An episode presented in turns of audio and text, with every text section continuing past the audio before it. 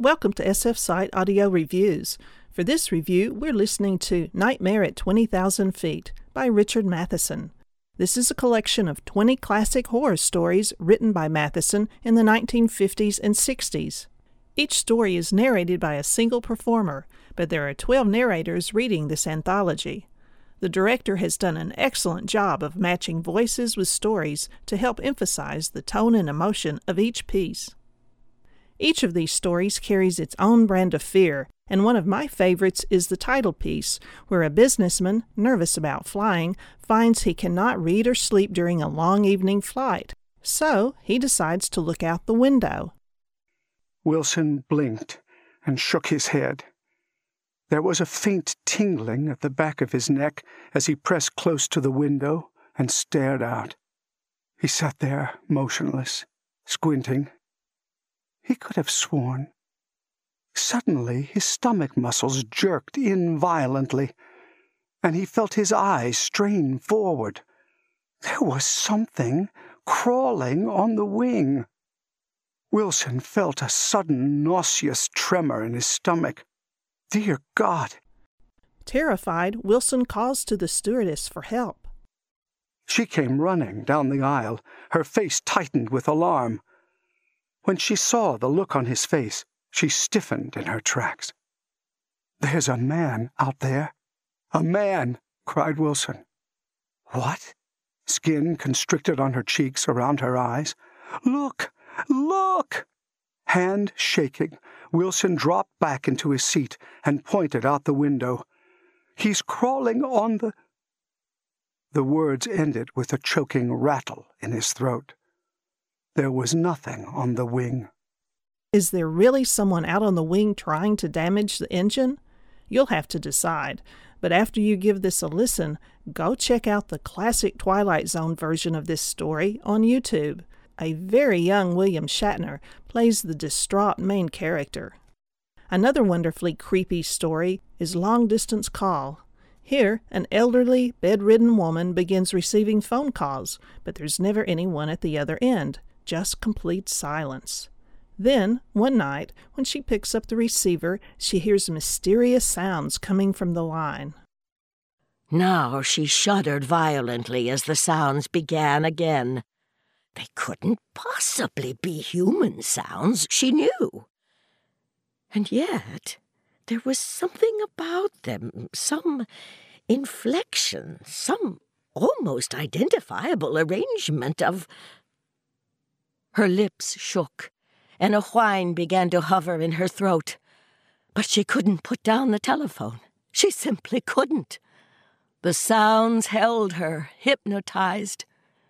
Whether they were the rise and fall of the wind or the muttering of faulty mechanisms, she didn't know. But they would not let her go. Hello? she murmured shakily. The sounds rose in volume. They rattled and shook in her brain. Hello! she screamed. Hello, answered a voice on the telephone. Then Miss Keene fainted dead away. When you hear the ending, you may feel like fainting too, or at least get a good case of goosebumps. The variety of stories is one thing that makes this collection so memorable. For example, in Blood Son, Matheson takes the harmless question of, What do you want to be when you grow up? and gives it a grisly twist. Twelve year old Jules has always been a rather shy and backward child, so when the teacher asks for volunteers to read their composition, she's surprised to see Jules raise his hand. Surprise turns to alarm as Jules describes his desire to become a vampire. The teacher shuddered. Her hands twitched on her green blotter. She couldn't believe her ears. She looked at the children. They were gaping. Some of them were giggling, but not the girls. I want to be all cold and have rotten flesh with stolen blood in the veins. That will. Ugh. The teacher cleared her throat mightily. That will be all, Jules, she said. Jules talked louder and desperately. I want to sink my terrible white teeth in my victims' necks. I want them to. Jules, go to your seat this instant. I want them to slide like razors in the flesh and into the veins, Jules read ferociously. The teacher jolted to her feet. Children were shivering. None of them were giggling. Then I want to draw my teeth out and let the blood flow easily in my mouth and run hot in my throat. And the teacher grabbed his arm. Jules tore away and ran to a corner. Barricaded behind a stool, he yelled, and drip off my tongue and run out my lips down my victims' throats. I want to drink girls' blood! The teacher lunged for him. She dragged him out of the corner. He clawed at her and screamed all the way to the door and the principal's office. That is my ambition!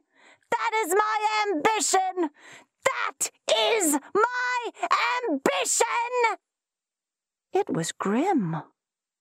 Grim is also a word that could be used to describe the situation of Amelia in the story Prey. Amelia buys a Zuni fetish doll for her anthropologist boyfriend, and, taking it to her apartment before meeting Arthur, she examines her strange gift. She carried the small package into the living room and sat on the sofa. She nudged off her shoes while she unwrapped the package on her lap. The wooden box resembled a casket. Amelia raised its lid and smiled. It was the ugliest doll she'd ever seen. Seven inches long and carved from wood, it had a skeletal body and an oversized head. Its expression was maniacally fierce, its pointed teeth completely bared, its glaring eyes protuberant. It clutched an eight inch spear in its right hand. A length of fine gold chain was wrapped around its body from the shoulders to the knees. A tiny scroll was wedged between the doll and the inside wall of its box. Amelia picked it up and unrolled it. There was handwriting on it. This is he who kills, it began. He is a deadly hunter. Amelia smiled as she read the rest of the words. Arthur would be pleased. A little later that evening, Amelia discovers the doll is no longer on the couch. While moving the furniture to see if the doll has rolled under the couch, she hears a noise. She thought she heard a sound behind her, fragile, skittering. Amelia turned. The sound had stopped. She felt a chill move up the backs of her legs. It's he who kills, she said with a smile. He's taken off his chain and gone. She broke off suddenly. There had definitely been a noise inside the kitchen, a metallic rasping sound. Amelia swallowed nervously. What's going on? she thought. She walked across the living room and reached into the kitchen, switching on the light. She peered inside. Everything looked normal. Her gaze moved falteringly across the stove, the pan of water on it, the table and chair, the drawers and cabinet doors all shut, the electric clock, the small refrigerator with the cookbook lying on top of it, the picture on the wall, the knife rack fastened to the cabinet side. Its small knife missing.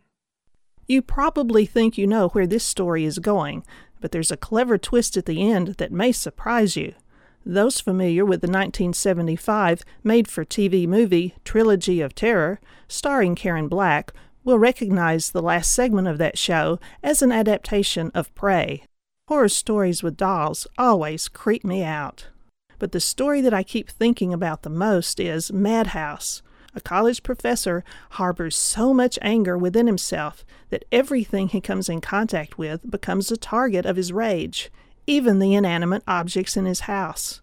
Here, he pours out his wrath on a typewriter after the key stick and smudge the paper he's typing on. He slams his fist on the machine. He clutches at the paper and rips it from the machine in jagged pieces. He welds the fragments in his fist and hurls the crumpled ball across the room. He beats the carriage over and slams the cover down on the machine. He jumps up and glares down. You fool! He shouts with bitter, revolted voice. You stupid, idiotic, asinine fool! Scorn drips from his voice. He keeps talking. He drives himself into a craze. You know damn good! You know damn good at all! I'm going to break you in pieces. I'm going to crack you into splinters, melt you, kill you, you stupid, moronic, lousy, goddamn machine! He quivers as he yells, and he wonders deep in the self isolated recesses of his mind whether he is killing himself with anger, whether he is destroying his system with fury. He turns and stalks away. He is too outraged to notice the cover of the machine slip down and hear the slight whirring of metal, such as he might hear if the keys trembled in their slots. Matheson's writing is so powerful that he manages to make dental floss sound menacing. In fact, the entire house has such a negative aura that you just know something bad is going to happen. And let's face it, you'd be disappointed if it didn't. There's bound to be at least one story in this collection that you will find disturbing, unsettling, or even appalling, but I doubt you'll find any that are boring. Plus, the narration really adds to the experience. After all, who can resist listening to a scary story? Thanks to the publisher Blackstone Audio for permission to use clips in this review. For SF Site, I'm Susan Dunman, inviting you to read at the speed of sound.